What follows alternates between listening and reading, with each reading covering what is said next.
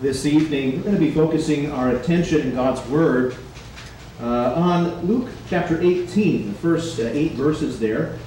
You'll find the words of that passage in your, in your worship packet, but if you have your Bibles with you, feel free to turn there as well. Luke chapter 18, one of our Lord Jesus' parables that he was uh, preaching to the crowds, a mixture uh, of disciples and uh, opponents.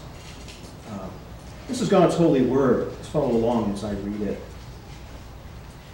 And he, that is Jesus, told them a parable to the effect that they ought always to pray and not lose heart.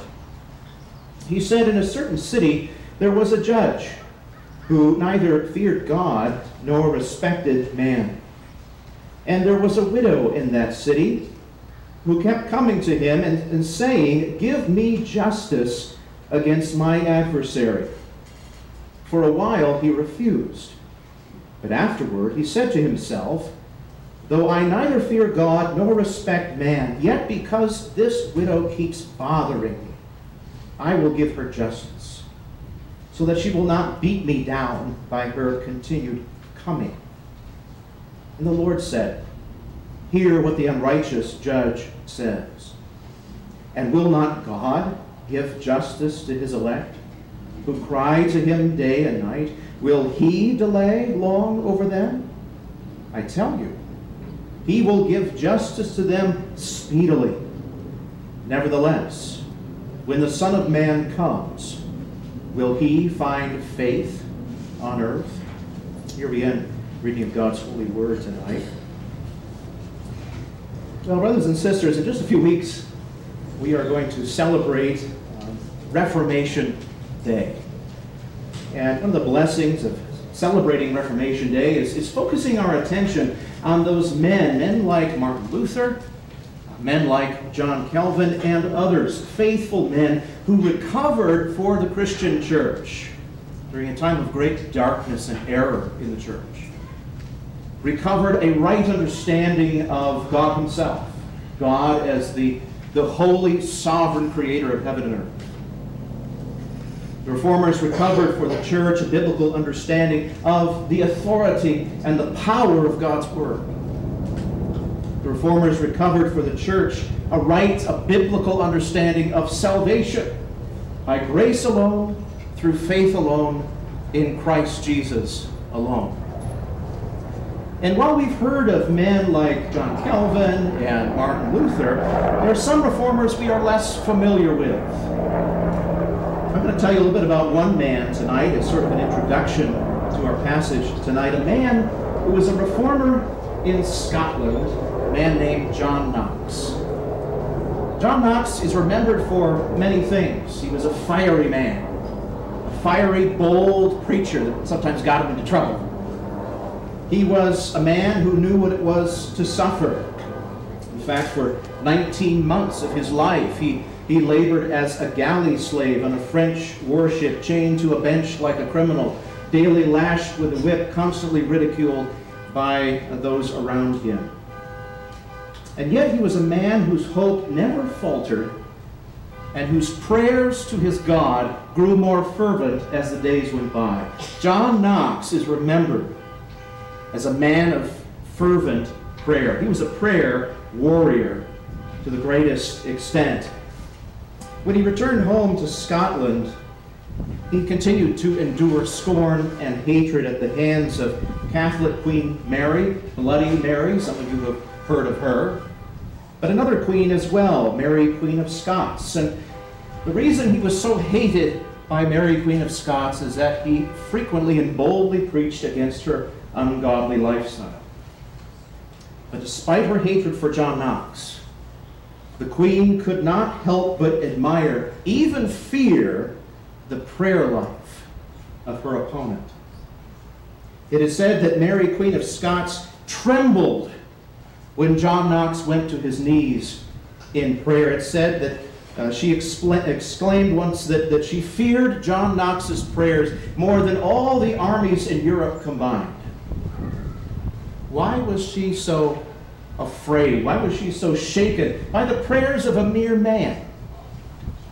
It's because she knew that John Knox believed that God worked through the prayers of his people, and Knox acted on that belief. He came boldly and frequently before God's throne of grace to make his requests known. John Knox poured himself into his preaching or his praying.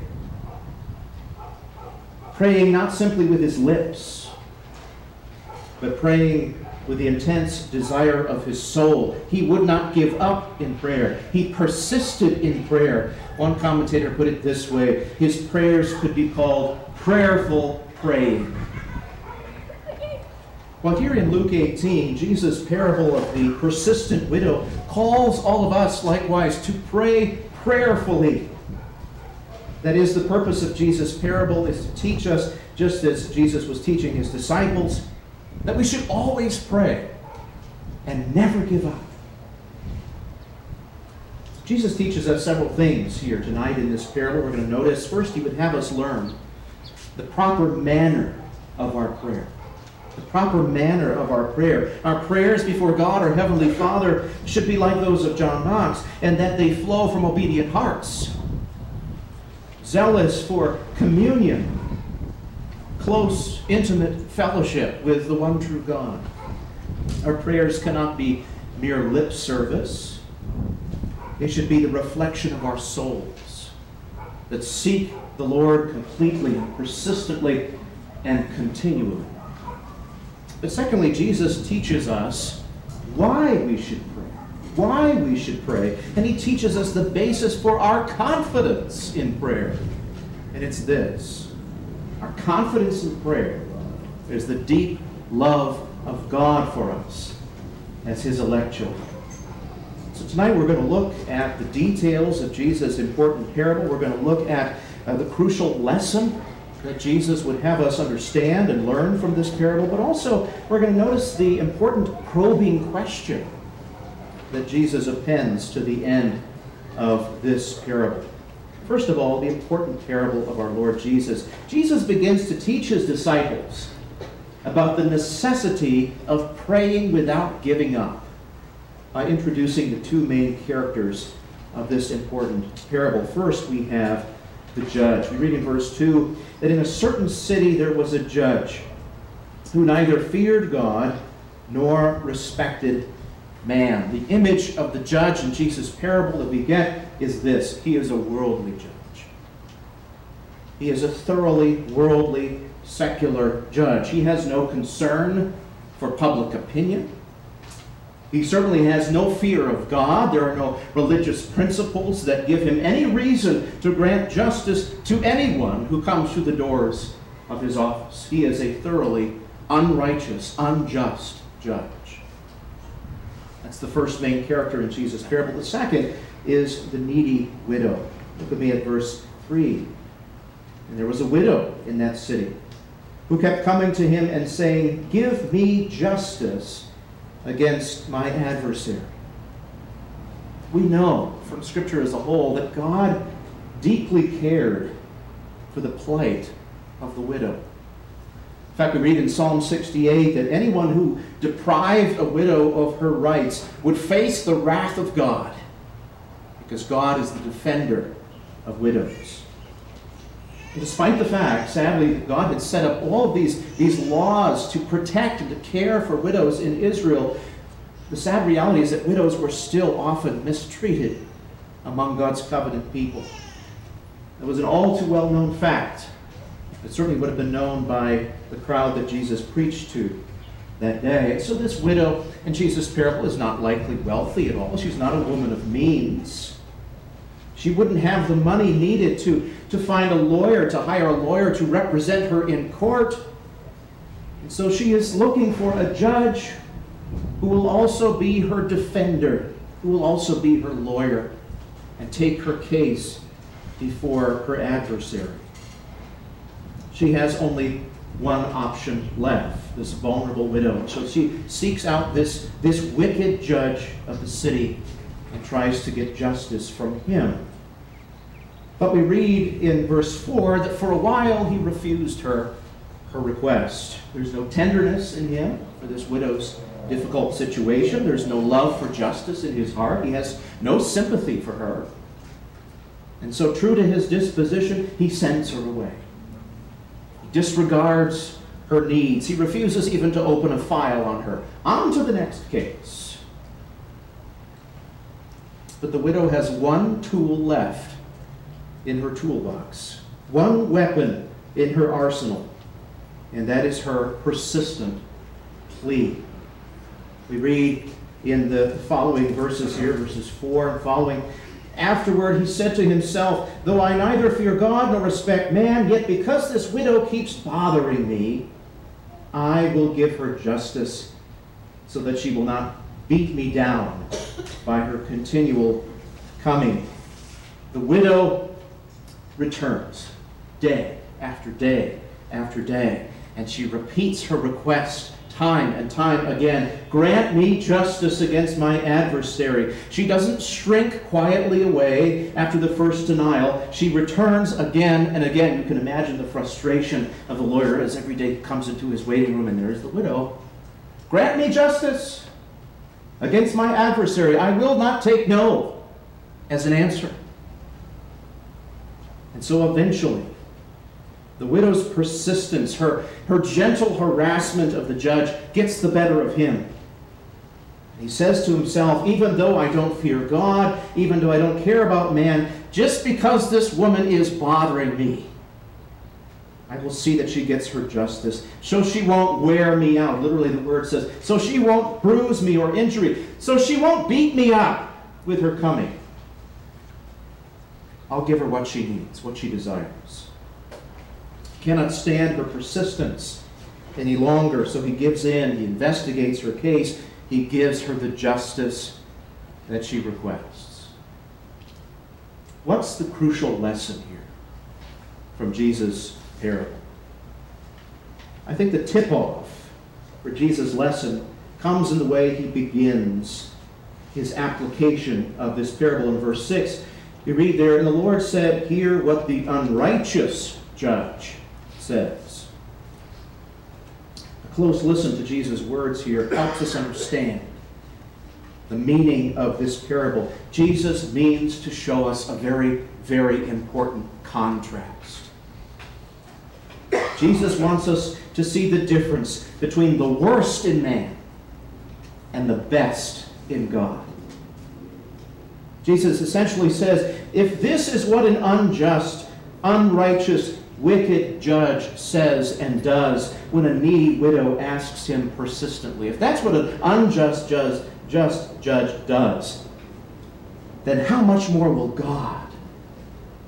How much more will God, who is, is the fountain of all goodness and righteousness, how much more will God do for his chosen ones when they cry out to him day and night?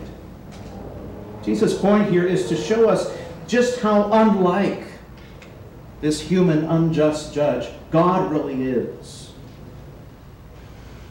He is the fountain of all righteousness. He would never, he can never violate justice.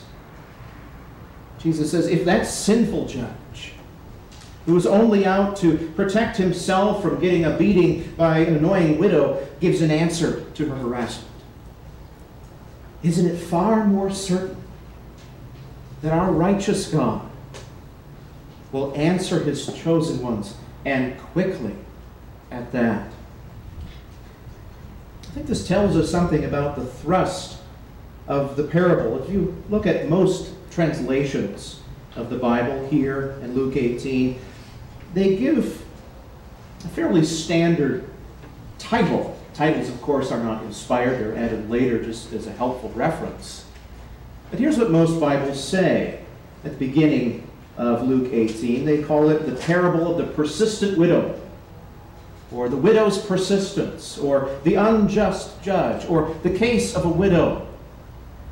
But I'm not sure that really captures the thrust of Jesus' application here. Because Jesus' point, of course, is that God doesn't need persuasion. God doesn't need us to harass his throne of grace in order for him to hear us. God doesn't need us to worry and become anxious in order for him to respond to us. This parable is here to highlight the willingness, the ability of God to answer our prayers according to his goodness and his deep love. He is willing to answer our prayers because we are his people through the work of his Son, our Lord Jesus Christ. Jesus' point is that we don't approach God in the same way that a vulnerable and helpless widow approaches a cruel and heartless judge. We don't need to harass God's throne of grace in order for him to hear us. We approach the God of love, who has an intimate love for us, who always takes up our case, who always provides justice on our behalf. The wicked judge listened to the woman simply to get her off of his back. God listens to us as his people because he loves us. And like the widow, he desires to vindicate our cause. The judge acted selfishly, but God acts on behalf of us for the sake of his son, dear Jesus Christ. So, what does this parable highlight? What's the main theme here? That, that you and I should pray persistently, just like the widow? Well, certainly it does teach us that we should continually bring our case and, and our cause and our needs before God. We should not give up in prayer. That's clearly the, uh, the teaching of our Lord Jesus here. But remember this, brothers and sisters the reason that we are heard, the reason that we are heard is not our persistence. Our persistence is not the emphasis here so much as it is the justice and the goodness and the willingness and the love of God to hear us. Again, Jesus is making an emphasis here between the worst in man and the best in God. I'm reminded of what Jesus says in Matthew 7, where he again makes this comparison. He says, An earthly father, how would he treat his children? Certainly, the, the loving heaven, uh, earthly father would would, would give his children the best that he could. He would not give them a stone instead of a piece of bread. But how much greater, Jesus says in Matthew 7, is God's love for us. In Isaiah 49 15, the, the, the, the prophet asks, Can a mother forget the baby at her breast? And have no compassion on the child she has born? And of course, the answer to that question is yes. An earthly mother might forget her child. An earthly mother might fail to have compassion on the child that she bore. But look at the answer. God says, Though she may forget, I will not forget. See, greater than a father's love, greater than a mother's love, is the love of God, hearing and answering our prayers so that we do not need to harass his throne. We don't need to trouble ourselves wondering, will the God of heaven and earth truly hear? Will he truly answer me in kindness and love? He most certainly will, because he is our faithful Heavenly Father for the sake of Jesus Christ. Not only that, look at this wonderful promise. Verse 7 And will not God give justice to his elect who cry to him day and night? Will he delay long over them? Verse 8 I tell you, he will give justice to them speedily. Speedily. Now we read that we wonder what are those times when answers to our prayers seem to be slow in coming? What are those times when the answers to our prayers do not seem to come immediately when we so greatly desire them? What does our Lord Jesus mean here when he says that God will answer us speedily? Jesus is reminding us that God, unlike the unjust judge, will not put us off. God will not put us off. He will not fail to hear us. He will never fail to consider our needs. He may keep us waiting for a time in order to exercise our patience and to strengthen our faith. But at the proper time, God will answer the prayers of his people because of his deep love for them in Jesus Christ. And that's the motivation for our continual, persistent prayer. As we read in 2 Peter 3 9, the Lord is not slow in keeping his promise, as some understand slowness. when God's perfect timing draws near and He answers our prayer, he, we can be assured that He will answer with speed. He will answer with precision. Answer in such a way that will not fail to see His glory and His power at work in our lives. He will not delay in acting according to His perfect will on our behalf. Yes, the time of waiting in periods of distress may seem long, but afterwards, when we see our prayers answered and we see uh, the marvelous design of God's plan, we will be able to look back and admit that yes, God exercised his justice on my behalf without any delay whatsoever. Yes, brothers and sisters, we may be called to humble, prayerful waiting at times. But we must distinguish between delays and denials. I like the way William Bridge puts it. A praying man or woman can never be very miserable, whatever their condition be. For we have the ear of God. We have the Spirit within to encourage. We have a friend in heaven to present our requests before God. And we have God Himself who receives our desires. It's a mercy to pray, even if we never receive the mercy prayed for. You notice, though, finally, our Lord Jesus asks a very probing question to conclude his parable. He asks in the, the last part of verse 8, Nevertheless, when the son of, son of Man comes, will he find faith on earth? If we were to look a few chapters earlier, we see the Lord Jesus painting a picture, describing the events surrounding the coming of the Son of Man on the last day. And in the day of Christ's second coming, the description of things going on in the world is very much how the world was going in the days of uh, Noah and Lot. Marriage, giving in marriage, drunkenness, the attitude, eat, drink, for tomorrow we die. And as the church, we are called as God's people to live in the midst of such a difficult and a wicked age, with many trials surrounding us. And in that context, Jesus asks us this very probing question. When he returns, when the Son of Man comes to earth to judge it, will he find faith on earth? Will he at that time find in his church simple, childlike faith? Will he find that we are about the business of prayerful praying in anticipation of his return?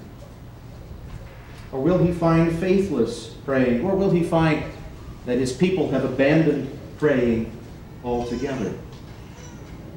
You see, this parable reveals what is necessary for our faith, for our life in an age which is totally opposed to faith. Living in this present evil age, prayer is and it must be of the essence of our life. And so the options are clear according to Jesus. We must either pray earnestly, pray prayerfully, pray without ceasing, or we faint under the burden of this present wicked age. And so as we endure in this present evil world, as we wait for, as we anticipate the, the return of Christ on the clouds of glory, we must continue in prayer.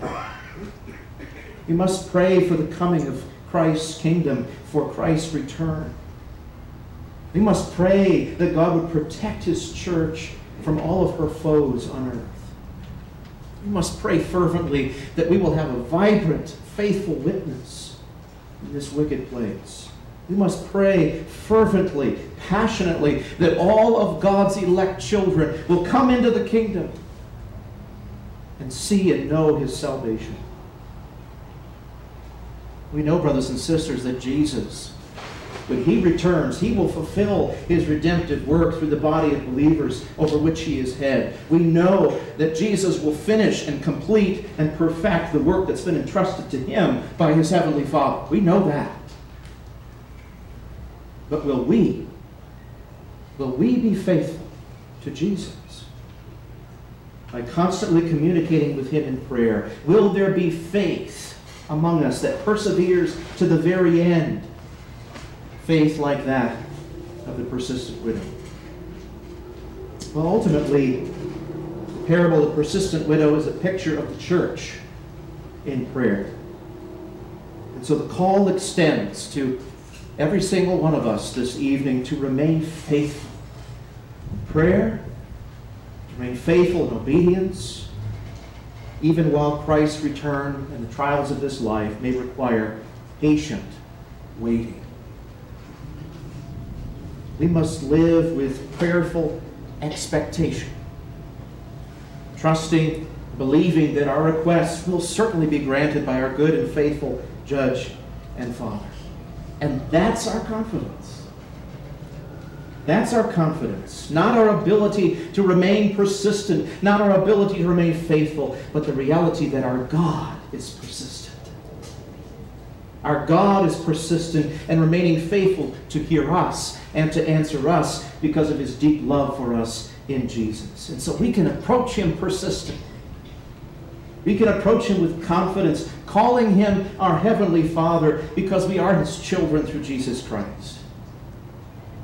And yet that confidence, we must never forget, is also reverent. Because while our Father is a righteous judge, he is a judge.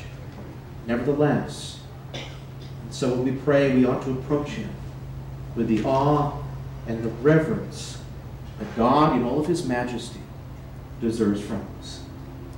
Let us persist in prayer, knowing that our God will persistently answer us according to his perfect will out of his love for us in Jesus Christ. Would you join me in prayer now? Gracious God, we thank you for the wonderful promises that are attached to this, this parable. We're so grateful that you are not like the, the ungodly worldly judge in Jesus' parable. We do not need to harass your throne. We do not need to worry anxiously whether you will hear us or whether you will answer us, or even whether the answer that you give us will be good or not. Lord, we can wait patiently, trusting that when your answer comes and when you fulfill your will in our lives as we pray, that it will be good, it will be beautiful, it will be according to your sovereign will, and it will be for our salvation. And so, Lord, we pray that we would remain steadfast and faithful, that we would pray prayerfully, zeal, confidence, and trust in you as our Heavenly Father putting our hope in you rather than being concerned or worried about our circumstances. Lord, we pray that when you do return, when your Christ, your Son Christ returns on the clouds of glory in the last day, that there would be faith among us, and steadfast faith and prayer according to your will. We pray all this in Christ's name. Amen.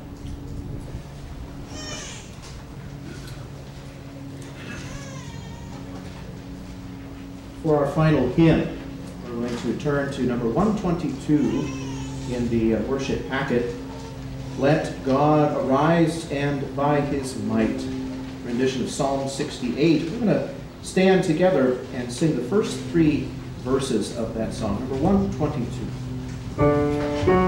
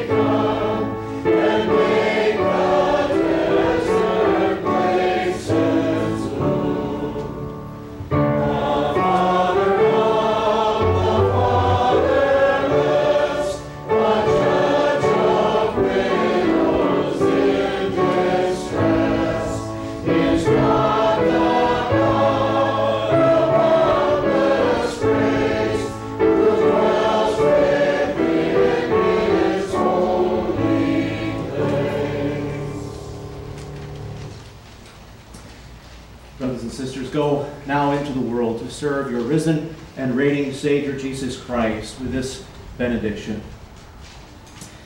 The love of God, the grace of the Lord Jesus Christ, and the fellowship of the Holy Spirit be with you all.